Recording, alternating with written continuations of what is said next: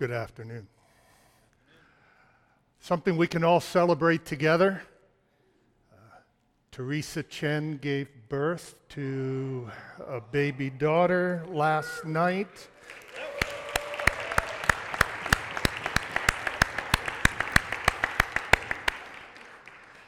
I have no further information. Uh, they have not chosen a name yet. All I know is, in Alex's words, Teresa and the little lady are fine. So uh, pray for them that God will strengthen and, and uh, give complete health to both. Checking my glasses, everything looks green here this afternoon. so, uh, let's see if we can focus for a few minutes, all right? For truly, as much as many of us love football and love our teams, we love and need the Word even more. Uh, and may the Spirit of God give us a spirit of focus. Uh, and you're praying that the Spirit of God will give me a spirit of brevity. And uh, we'll see how, how that goes. Matthew chapter 2. Uh, we've just begun a new series of messages through the Gospel of Matthew, understanding Matthew's purpose in writing this Gospel as being to make and mature disciples as followers of Christ. This is why he wrote the gospel. He, he wants uh, to follow Jesus' command in Matthew 28 to make disciples and teach them everything that Christ has commanded. And so, Matthew's heart in writing this is to make and mature disciples of Christ, those who will follow Jesus. And last week in message one, what we called the coming of the King, we saw that we should follow King Jesus because he is a friend of sinners, a priest for sinners, and a comforter with sinners. This week, similar charge, a similar invitation in what I'm calling the message of uh, a tale of two kings. Uh, in this second chapter, we should follow King Jesus because the prophets foretold him, and the nations adored him. We should follow King Jesus because the prophets foretold him, and the nations adored him. We should follow King Jesus. Why? Well, one of the early arguments Matthew gives us is because the prophets foretold him. Think about this for a minute. What would you think if I stood up here this afternoon and I opened a very old, old book that was written hundreds of years ago? And I started to read this book to you, and in this book it said things like this The day is coming when there is going to be a, a game called tackle football. And that name, football, will be strange because the feet have very little to do with it, and the ball is not really shaped like a normal ball, it's got pointy ends on it. But over time, this game of tackle football would take hold of the United States of America, and there would be this city called Philadelphia with a team called the Eagles with wildly loyal fans. And they would wear and they would bleed green. And they would have some interesting things about them. There would be several players on this team who would love somebody named Jesus. And they would have a young coach with a sharp mind, and they would start the season off well. This is all in this very old book. And then they would suffer the loss of some key players, including their MVP caliber quarterback. And, uh, and then, because of that injured quarterback, they'd be written off as a non contender. And then the replacement quarterback would step in, and the first couple of games, he would look painfully bad. But then he would play the game of his life to get into the Super Bowl. Then they go up against a hated enemy from an evil empire.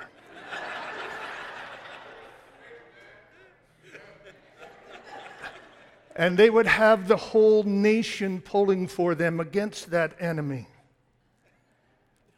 And they would have the talent and the coaching to have a very, very good chance of defeating that enemy on the field of gridiron battle to become the champions of the world. So, what would you think if in that old, several hundred year old book, there were all of those predictions? Would you, would you not think that something supernatural was going on there? Wouldn't you think that God might have something to do with that book? Surely, if those kinds of predictions are made hundreds of years in advance and then all come to pass in one team, then God is up to something. Something far more amazing and astonishing has taken place in actual history. There, there is an old book, and it's incredibly well preserved. And in that very old book, there were prophets who foretold the coming of King Jesus, and they foretold this coming in great detail.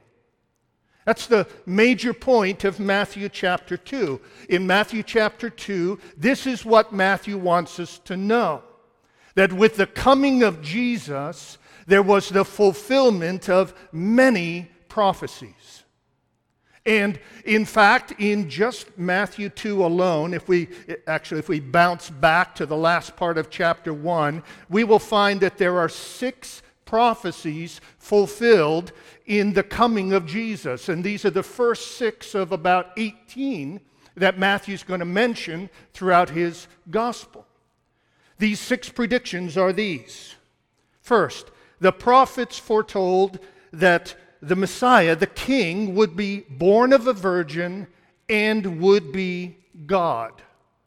This is found in chapter 1 in verse 22. Behold, or verse 22, all this took place to fulfill what the Lord had spoken by the prophet Behold, the virgin shall conceive and bear a son, and they shall call his name Emmanuel, which means God with us. Two predictions for the price of one here. In one Old Testament prophet, Isaiah chapter 7 is where this is taken from. 700 years before the birth of Jesus, there was this prediction made a virgin is going to give birth, and they're going to call him Emmanuel, which means God with us. He is going to be God in the flesh. Next prediction is that he would be born in an obscure village called Bethlehem. Look at verse 6 of chapter 2. And you, O Bethlehem, in the land of Judah, are by no means least among the rulers of Judah, for from you shall come a ruler who will shepherd my people Israel. This is an abbreviated version of a prediction made in Micah chapter 5, verses 2 through 5, where Micah says that Bethlehem, who was very little among the clans of Judah, from, from her would come forth one who would be ruler in Israel. And he would stand and he would shepherd his flock in the strength of the Lord and in the majesty of the name of God. Then there's the prediction that this king, this coming king, would spend time in and then be called out of Egypt, even though he was born in Israel. Look down at chapter 2 and verse 15,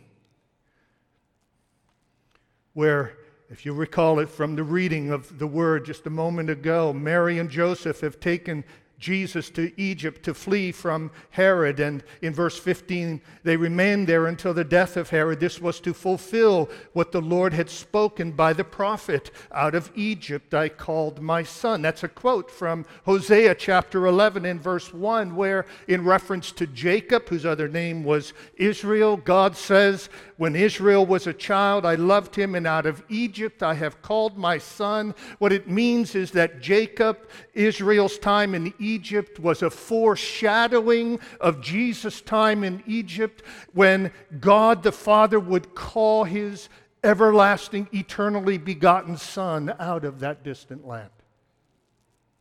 And then the prophets foretold that with the arrival of the Messiah King, King Jesus, something would happen that would produce great sorrow for mothers in the area of his birth and around the time of his coming. We read about that in verses 17 and 18 with the killing of the young children in Bethlehem and the surrounding region. Then was fulfilled what was spoken by the prophet Jeremiah. A voice was heard in Ramah, weeping and loud lamentation, Rachel weeping for her children she refused to be comforted because they are no more. Back in Jeremiah's day, he predicted that there would be a time when a Messiah would come, a king would come, and he would begin the restoring of Israel. But as that unfolded, there would be this unspeakable sorrow that would settle over the mothers of the land and over the mothers of the area, and that was fulfilled. And then finally, the prophets foretold that he would face obscurity and hostility. If you look down at verse 23, they went and lived in a city called Nazareth so that what was spoken by the prophets might be fulfilled, that he would be called a Nazarene. This one's interesting. Uh, it's interesting because those words, he will be called a Nazarene, don't actually appear in the Old Testament. Um, and so many have wondered what Matthew is referring to here. And it's clear for reasons and time won't allow to go into all those reasons. It's, it's clear it, to me that Matthew's not talking about an actual quote here, but he's talking about an idea that a number of the prophets foretold. And that is that the Messiah, the Savior who was going to come, was going to be somebody obscure. He was going to be somebody hidden. He was going to be somebody perceived to be insignificant. And so when Jesus lands in Nazareth, he's, Matthew summarizes that by saying, He shall be called a Nazarene. Do you know why? Because Nazareth was considered the most insignificant town in all of Israel. Remember what Nathanael said in John chapter 1 when he heard that the king was coming from Nazareth? What did he say? Can anything good come out of Nazareth? See, Nazareth was a nothing town. Nazareth was a nowhere town. And, and Matthew says that the prophets predicted that, that the Messiah would, would be, wouldn't be recognized. He'd be insignificant. He'd be obscure. He'd be rejected. He'd be, in effect, he'd be a Nazarene. You ever heard the term podunk? What's a podunk town? It's a it's, it's a small, tiny, backwater, backward village that is so small that uh, it has no significance to it. So someone might say, well, so and so is from this little podunk town out in the middle of nowhere. No street lights there, no, no stop signs there, no motels, just a few houses. Most exciting thing people do there is sit on their po- po- porches and watch rocks breathe or sleep. You know, that's, it's a podunk town. Well, Nazareth was a podunk town. It made Jesus a podunkian, a resident of nowhere. It's as if Matthew was saying Jesus ended up growing in, up in a, an obscure village, a nobody person from a nowhere place. And as a matter of fact, that's what all the prophets predicted would happen. Jesus is a Nazarene. He's a nobody from nowhere. And you know, as you read this account of Jesus' early life, you realize that everything about this is obscure and hidden and, and insignificant. Uh, his mother is this humble young teenage virgin he's born in this tiny village of Bethlehem. There's this tiny house that he's born into. He's, uh, he has to escape in the middle of the night. He has to live a hidden life. He has to have an obscured identity. He grows up in a backwater childhood podunk village. And for the first 30 years of his life, there's nothing but obscurity. We don't know anything about him. Everything about this speaks of God holding his son in obscurity. There's no pomp, there's no pageantry, there's, there's no parade, there's no global announcement, there's no ceremony, just humble, willing, voluntary obscurity. And on top of that, there's open hostility. Because as soon as he's born, what happens? The kings of this world go on the attack. Herod gets it in his mind that he's going to kill this one who was supposedly going to be the king of the Jews. And, and this is the first of the open assault against Jesus that just continues in chapter 4. We're going to see Satan and all of hell come after Jesus. And then, just throughout his life, as we go through this gospel, over and over, the attacks, the persecution, the assaults, the hostility only grows. And, and Jesus is subjected to all kinds of attack.